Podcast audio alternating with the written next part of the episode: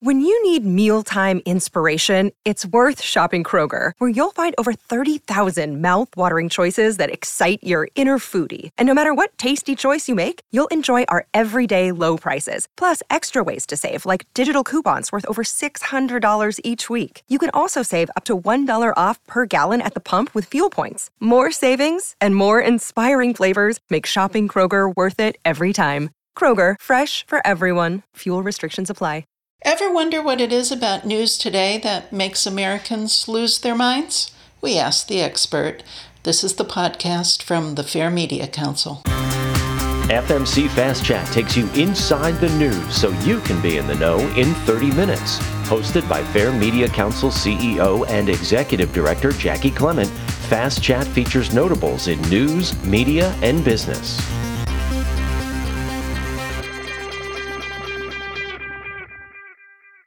I'm Jaci Clement, and trust is the topic of today's Fast Chat, and in particular, whether or not you trust the news. So, joining us is Dr. Benjamin Toff, who leads the Trusted News Project as a senior research fellow at the Reuters Institute for the Study of Journalism. And Ben is coming to us today from the University of Oxford, where he is based. Hey, Ben. Hi, thanks for having me. Thanks for joining us. Can you just start out very simply by telling us what the Trusted News Project is and why do you do it? Sure. So, the Trusted News Project is a three year research project uh, based out of the, as you mentioned, the Reuters Institute at, at Oxford. And the Reuters, Reuters Institute has been studying uh, news audiences, specifically digital news audiences around the world for, for many years now. Um, and one of one piece of the, the publications that they put out every year about which is called the Digital News Report has looked at trust. Um, but they wanted to um, look at trust in a more in-depth way, uh, you know, beyond just the few questions in any given survey that is typically used, um, and do so across multiple countries and using different research methods. And so they put together a, a grant to look at trust in news over a three-year period um, and we're focusing on the US, the UK, Brazil, and India, four countries with very different media environments, political environments. Um, and doing this with a, a, mix of different research methods, so both some in-depth interviewing, qualitative interviews, um, surveys as well, some experiments, and, and the goal is ultimately to try to figure out, you know, what seems to work, what doesn't work for news organizations in terms of building or sustaining trust with their audiences, um, and trying to get a better handle on, on what trusted news really means to people. Okay. And I find it a little bit interesting with your background in that before you did this, you were a journalist yourself. That's right. Yeah. I worked um, before, well, not just before this, but before I even went to graduate school. So before I went and got my PhD, which is in political science, um, I worked for about six years um, in journalism, most of the time at the New York Times. Um, and then I started looking around, thinking about what I what I was interested in, in doing, which was really to, to focus on a subject, not necessarily this one in particular, but but a, a research subject that interested me around news and media and and politics, and be able to focus on that in depth in a way that really only uh, you know academic institutions like this allow people to do. Let me start with really my basic question, which could probably take all 30 minutes for you to answer. um, but based on your background and your experience, and from where you sit at Oxford with all of this data behind you, the question is what is it about news today that just makes people lose their minds in America? you know, part of it is how much the news media environment has changed. Uh, you know, we're in a very different world, as I think everybody knows, from you know a few decades ago, where the sources of, of news available to people were so much more limited uh, mm-hmm. and more similar to each other, and so it is just much harder for people to to navigate the environment because there's you're just inundated with lots of different kinds of information than before. And then the other part of it, I think, is not even about the news, but it's about the um, the environment in the United States, which is so polarized, so divided, um, and so contentious. And news is very much caught up in all of those conversations, and so it doesn't really escape. Um, you know, it, does, it doesn't escape from those conversations, escape from that contentiousness. So tell me, how do we compare in the United States compared to the other three countries involved in this survey? Yeah, so we just put out our third report um, last week, which was based on, as you mentioned, survey work that we did in all four countries. And one of the things that is striking in, in our data is, is how much more politically polarized uh, trusted news is. So um, in the United States. So there are, you know, very clear political divides in all four countries. Um, in the U.S., it's particularly along lines of partisanship, um, and it's just a wider gap uh, and gulf really between um, people who identify with the Democratic Party and people who identify with the Republican Party, and how that um, plays a role in, in, their impressions of whether news is trustworthy. Part of that is, um, you know, some very prominent politicians in the U.S. who've who've uh, contributed to those perceptions about the press. Some of it mm-hmm. you know, when people are thinking about news, they're thinking about cable news, which is very partisan and, and divided. Um, and part of it is people's exposure to, to, information, including news on social media, which is also very polarizing and, and, and partisan. And so all of that is really, um, I think, to a level even beyond what you see in other countries, just just very much on display in the U.S. So, how do you measure trust? And I guess really the point of my question is are we really looking at trust right now, or are we looking at distrust more than anything? You know, that's something that we we focused on this a little bit in our first report, but it, there is a difference between what trust is and what distrust is. They're not just you know, distrust isn't just kind of the flip side of trust. Uh, we, there is a, a, strong emotional component to what trusted news means, and um, and to some extent, we think we haven't tested this formally yet, although this is one of the things we want to do in the project. Um, that that emotional component may, may, play a stronger role in distrust than than trust. Um, for a lot of people, what we one of the things we focus on in our, our survey data, you know, the, the people who are least trusting, uh, as in have the least amount of trust towards uh, news organizations in their countries, they don't they're not necessarily you know the, the same people who are most vocal and um, you know sort of visible critics of the press. They're often people who are much more disengaged. So they're more we call them more indifferent towards news um, and they're not really differentiating much between the different sources that they're um, encountering in part because they're less familiar with them. They have less of a sense of you know they have less experience conversing or knowing journalists personally. Um, and they just have less they're less interested in news less interested in politics often as well. And that's a kind of different category of we call them the untrusting than what uh, you know we often focus on when we think about people who have deep distrust of news often those people who have deep distrust actually are selectively trusting of particular sources okay so i'm wondering though what happened where it seems as though particular politicians are now trusted more than news outlets how did mm-hmm. that happen? Because it used to be you would trust anything other than a politician in life. And now suddenly they've taken the lead and people are gravitating toward what those individuals are saying over what news brands are bringing people. So, yeah, I mean, for how that happened? Yeah, I mean, I think there's it's always been the case that um, there's been a close kind of association between news and politics and people, a lot of people's perceptions of what news is, is, is a lot of political information, current affairs, um, even though that's actually not what most news focuses on, but people have that as a strong association. Um, and as people become, you know, increasingly polarized, at least in the United States, along um, partisan lines, their kind of lens through which they interpret the news is very much bound up in those political and partisan identities. And so, um, bad news for a candidate that you are really passionate about or your political party that you believe is so deeply intertwined in your own identity um, you know it has a sort of visceral effect on people. And so um, it becomes very much bound up in their entire sort of orientation towards political life. Um, it's it's not necessarily the fault of the news uh, although there's there's probably ways in which certain news organizations have contributed to it um, but it's, uh, you know, I think it's more of a kind of symptom of the way in which politics, at least for the, the sort of hyper politically engaged segment of the public, um, you know, are, are encountering uh, the, the, media these days.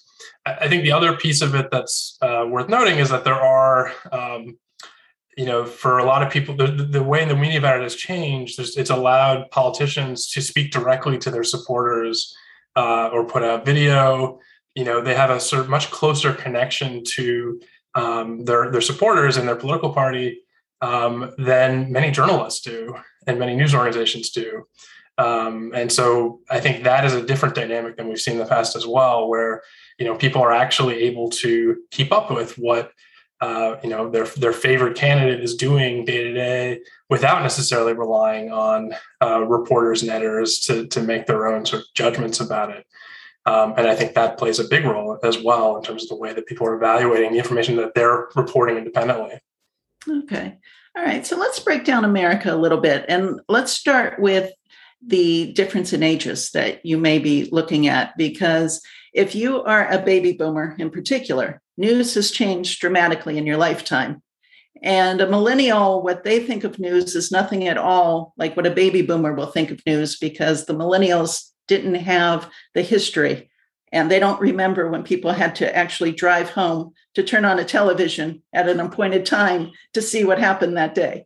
So, um, in in your study, how do how do you see differences happening with the generations? Yeah, I mean, I'll, I'll just say, you know, I, I'm actually in the millennial age range myself, and so I, I, think actually many millennials are sort of in the in the between space where I'd say a lot of the students that I've taught are, who are Gen Z. Um, they're the ones that actually don't remember a world before um, you know 24 seven uh, updates on their phones. Whereas for me growing up, that was um, you know that I have distinct memories of those changes happening.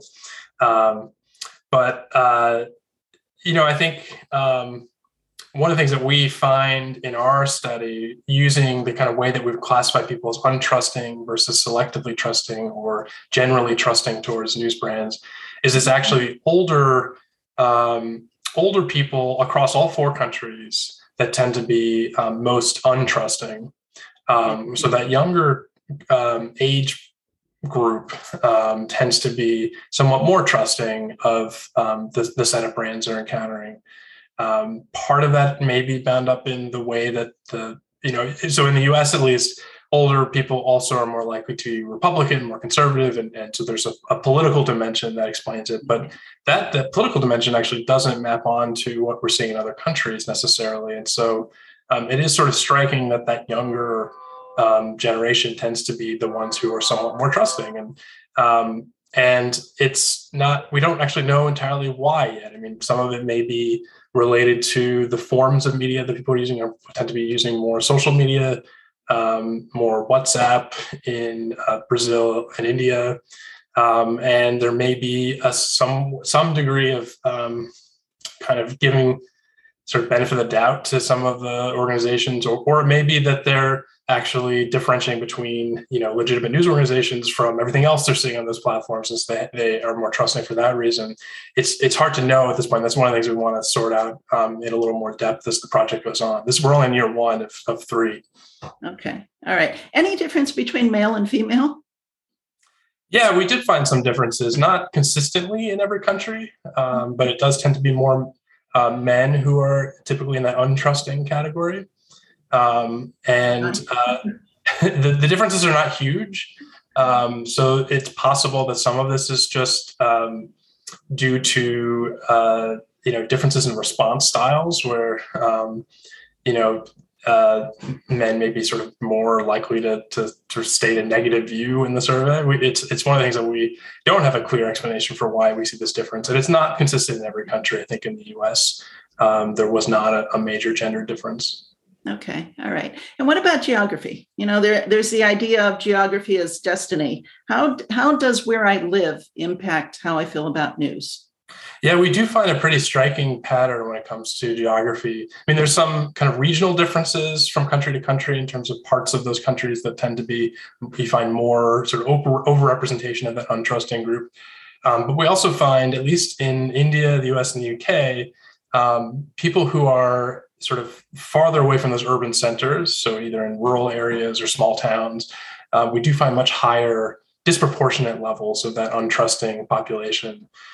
Again, this is they also tend to be places, those at least in the US, those, those also do tend to be places where people are um, somewhat less likely to have college degrees, um, do tend to be older. And so some of these things are kind of intertwined with each other. And one we, we haven't done um, the additional kinds of statistical analysis that we want to do um, after this report's not been published to see whether those things, even if you control for some of those differences, to do those differences still persist? And I, and I suspect that the geographic ones we're seeing actually will because it's a really striking pattern, at least across three or four countries. And I would imagine a digital divide also plays into that. Where absolutely, yeah. yeah. Okay. digital divide, and, and also, you know, the other thing I had spoke of earlier about the kind of experiences that people have um, getting to know journalists either personally or or just being interviewed for news stories. You know, a lot of the major news organizations are based in those urban centers, and so it makes some sense that it feels more distant to people um, the focus of the coverage is also typically more um, focused around what's happening in those big urban areas. And so people just feel somewhat more disconnected and more ultimately indifferent towards what they're publishing because it doesn't seem like it has that much relevance to their day to day lives. Okay. Let, let's turn it a little bit into, you know, now we get our, our news from social media outlets. But part of the issue there is, especially if people aren't very tech savvy, you know, the news is coming at them through Facebook, but not from Facebook. So it's coming from different sources, but it's often yeah. hard to track the actual source, right? Yeah. Yeah.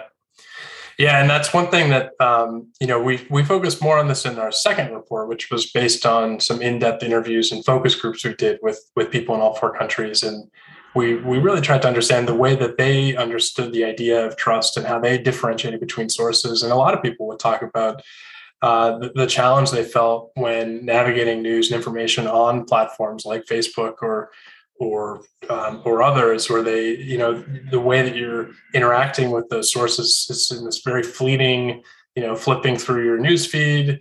You mm-hmm. spend a fraction of a second on each one. You don't get the same kinds of information about um, you know what sources are credible unless you come to it with some pre-existing knowledge and and if that's the primary way that you're engaging with news, it's very easy to to not sort of know which of those sources you can trust, um, unless you've sort of developed that set of or that base of knowledge from you know whether in school or from previous experience or using sources in other ways. Um, you know what makes a news story that's published by one news organization different from um, some other digital source. And we, you know, people have some kinds of rules of thumb they use, but ultimately, what they told us was a lot of it is based on their sense of familiarity with the brand, the, the sense of history with the brand is big, especially you know in the UK. A lot of people had very strong associations of having grown up with the BBC, and so they knew that they just had this sort of warm feeling towards it because it's what their parents had used and what they'd grown up with they couldn't really articulate exactly why their reporting was necessarily more trustworthy than another source. Um, and for most people, they don't engage to that level of depth with the journalism that they're encountering. And so it makes sense that they're sort of relying on um, more visible indicators of what's trustworthy about the appearance or um, or just simply seeing it all the time or seeing other people sharing it all the time as a indicator that it might be more trustworthy than everything else. Okay. Now, I guess part of my question too is if they don't really know where the news is coming from, because it is kind of hard to track when everything's just kind of shoved together on one page. Yeah. Um, you know, can they distinguish between what is news and what is a piece of commentary or opinion, which is actually a piece of biased information by definition? Right. But can they, but do they know the difference, you know, because one of the big complaints is everything is biased, right?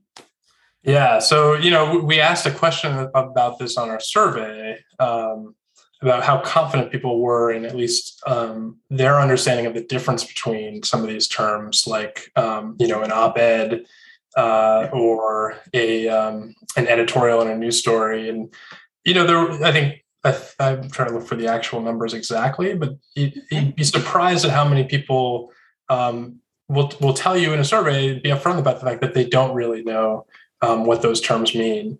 Um, and one of the things, you know, despite the fact that we actually find fairly high, you know, maybe higher than a lot of people would expect levels of trust in news in general, or I should say information in the news in general, which is the slightly different way that we measured it. Um, you get pretty high levels of people who have pretty cynical views about what it is that journalists are doing. Um, so, for instance, uh, you know, between 25 and 40 percent of people in all four countries um, thought that journalists were very often getting paid by their sources or trying to manipulate the public or allowing their personal opinions to influence the reporting. Um, and and that's and we and we don't see much difference actually in terms of um, the degree to which people who are generally untrusting towards news and people who are generally trusting towards news um, hold these kinds of ideas. Um, on that question about uh, knowing the difference between um, a reporter and a commentator, mm-hmm. Um, only about uh, under half of people in the US, the UK, and Brazil, and, and about 70% of people in India said they were completely or very familiar with, with that concept um, or the difference between an editorial and a news story. Um, only at 36%, 38% in the UK and Brazil um, felt like they were completely or very familiar with that. Um, half or 63% in India, half 49% in the US. So there's the level of understanding in general about what it is that um, journalists are doing overall is pretty low. And so I think it's absolutely, you know, where there are fewer indicators of what's a news story versus what's commentary on, online or frankly on, on cable news. Yeah. Um, it's it is harder than than ever before for people to to know kind of how to how to separate those two. Sure. Yeah, we, we do find a printed newspaper has always been pretty good about labeling different sections. Mm-hmm. But even when a print newspaper goes online, all of those rules just go out the window and it's very hard to navigate. So yes. you, you, do see people struggling, um, which I guess all of it comes back to education itself. In any of these mm-hmm. countries, are they teaching media, media literacy as any kind of standard in the schools, or is it kind of an add on? Maybe it happens, maybe it doesn't. Yeah, there's a wide variation in all of these countries in terms of the degree to which people are getting that kind of formal training, and and um, and then of course people who are out of school who who have, are now who did grow up in a very different media environment who are now acclimating to this this new world of, of information. Uh, they, who don't have that opportunity to to get that training in school themselves, and so yeah, it, I think there is some um, you know significant gaps in in most people's um, sort of training in terms of how to navigate these these systems. Do you think journalists in a newsroom understand the difference between what they're doing to build trust and what the audience thinks is trustworthy?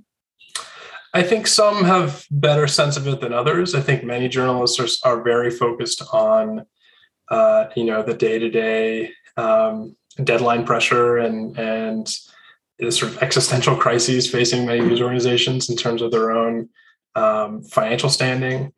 Um, and so many, I think, are, are not so focused on these questions about how the audience is engaging with their work so much as uh, you know getting through the day, getting through the week, and and and the the sort of immediate concerns of the stories that they're working on. Um, which you know, I think if you look at the ways in which newsroom staff has really contracted, especially in the U.S especially the local level over the last uh, couple decades you know many are doing way more with fewer resources than um, than compared to the even just a few years ago and so um, i don't blame them for having a hard time sort of uh, putting all that aside and, and trying to get a better handle on what their audiences are are experiencing when they're navigating their work. But um, it does create some major problems because i think that you know that there is a disconnect at least when you're thinking about the interviews that we did and, and what we're seeing in, in, our survey data there is a huge disconnect between um, the way that a lot of journalists think about these things and the way that uh, a lot of the public thinks about news which is often for most people doesn't have that much relevance to the way they live their lives except for people who are really invested in politics and, and then it has a very specific kind of relevance uh, and sort of urgency um, but uh, that's that's not most people Okay. Well, what would you say the BBC is doing, though, that it seems to have a large trust factor going on, even with people who can't explain why? So, what's going on there? Yeah, one of the unique things about the BBC, and of course, BBC has critics on both sides, or I should say, multiple sides. It's not just a sort of single dimension of politics. Um, and we see that in, in some of our interviews, both people criticizing it for being too conservative, people criticizing for being too woke.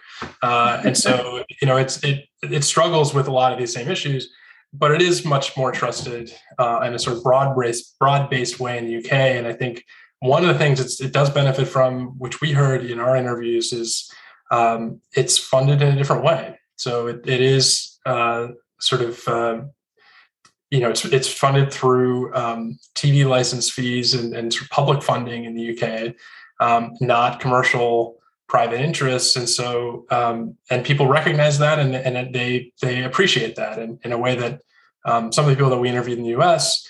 pointed to their trust in PBS and NPR for the same reason. They felt like they weren't beholden to commercial interests in the same way um, that they felt applied to many private news organizations. Okay. I do have a couple questions from the audience here. One of which is dealing with, you know, what kind of clues should the public seek from a news report to help determine accurate versus inaccurate reporting or truth versus non-truths? I mean, I, I could tell you off the top of my head, one of one of the guidelines the Fair Media Council gives out is don't rely on one source for your news. You know, we want to see people using as many varied sources as possible. Um, so let's get your take on that. Yeah, I mean, so I think that's a good um, rule of thumb, and it's also one that I think a lot of people have internalized, um, and maybe maybe overly internalized. Sometimes I think that there are some people who, um, because they have this fear of being kind of taken in by news sources, that they don't feel like they can trust any of them, and they have to um, be sort of generally skeptical of everything and, and distrusting of everything they encounter. And that's not really a helpful way to live your life. And so I, I, think finding news organizations that you feel do deserve your trust, understanding what it is that they're doing that a different news organization is not doing or maybe doing less effectively. I think so. You know, I think making those differentiations is actually really important. Um, it's also true you don't want to rely on a single source um, but you know I, I, would encourage it's, it's a hard question for me as a researcher to address because it deals with like what people should do um, when a lot of what we're trying to do is figure out how people are behaving how they are differentiating and, and um, but i can tell you what i do personally which is um, i do focus a lot on um, sort of how transparent the organization is being about their own reporting practices so telling you what they don't know as well as what they do know. Um, you know, I, I do pay attention to bylines, and so getting a sense of how that person has a track record of reporting um, and what they've reported in the past, which informs whether I think they've sort of done their due diligence on that story. Um, paying attention to, to the, um, the, the, whether they're reporting original information based on um, confirming details independently on their own versus just uh, sort of repackaging stuff that's been reported elsewhere. That's not, unfortunately, that's not obvious in a lot of news coverage. They, they try to mm-hmm. sort of cover that out, up, cover that up in the reporting. Um, but often when they've done a lot of work, like they went to court to get some documents revealed, uh, you know, they'll make that very clear. And I think that's usually a good indication that this organization is, um, you know, putting the resources towards reporting original information and not just relying on secondhand um, uh, stuff that's been reported elsewhere. Yeah, and I, and I also find kind of a newer guideline um, is a lot of the really reputable reputable brands will come out and say we were wrong when mm-hmm. they were wrong, you know, and admit the error. Where you won't find that happening everywhere. And that is one thing that really sets professional journalists apart from others who sort of operate in the space is they really do hold this commitment to um, accurate reporting and, and, correcting the record when they make mistakes um, very seriously. Uh, and not everybody does that. And so I think that's another key thing to, to pay attention to. I, I, the other thing I would add too is, you know, to the extent that they make the original, the, if they're reporting on documents or, um, you know, information that they can post the original source material to on their website, mm-hmm. um, that's that's often a good sign. It's not sometimes people do this sort of as a as a cover, but um, if you you know if they're if they're doing that work and, and you can look at it yourself uh, and and sort of you know take some appreciation of the fact that they're going that extra mile um, to be transparent i think that that usually is a good indication that there is something that sets this organization apart from uh, you know the other brands that you might encounter in your your uh, facebook feed Okay. And speaking about the source, I do have a question here. How do people um, gain access to your survey?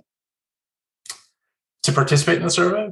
Or, or to see your survey results for this latest one, at least. Oh, to see the report. So, um, yeah, so we published um, on our website uh, at the Reuters Institute uh, website, which is, I should know, reutersinstitute.politics.ox.ac.uk. It's a bit of a mouthful. it's the way that the University of Oxford uh, you know makes their websites work.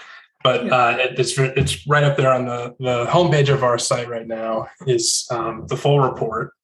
Um, and there's there's a link as well to the larger trusted news project, so you can see the, the other reports we've published previously. Um, and uh, I should say too, with our report, there's some detail. There's a little bit more detail that I've provided about the the methods of our survey and, and how we went about identifying people to recruit and get and achieve a, a more or less representative population in each of the four countries. Okay, we actually need to wrap up. Is there anything that we should have talked about that I didn't bring up and didn't get out of sure.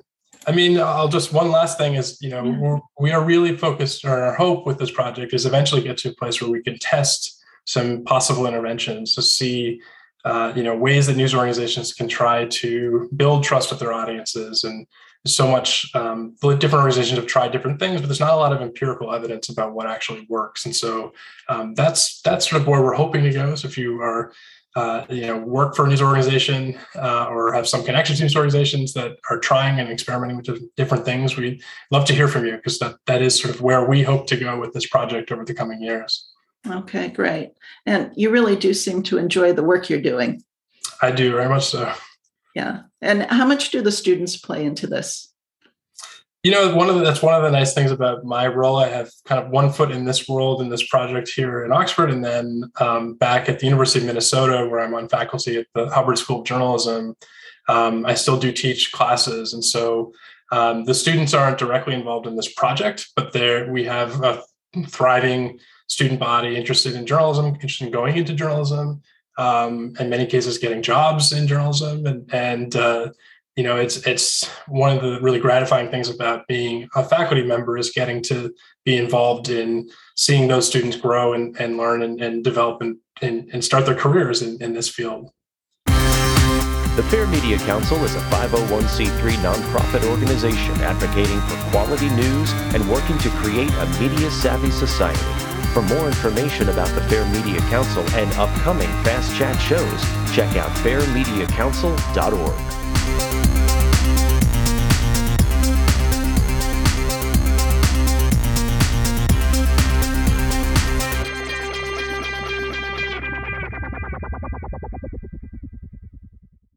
This podcast is a part of the C Suite Radio Network. For more top business podcasts, visit c-suiteradio.com.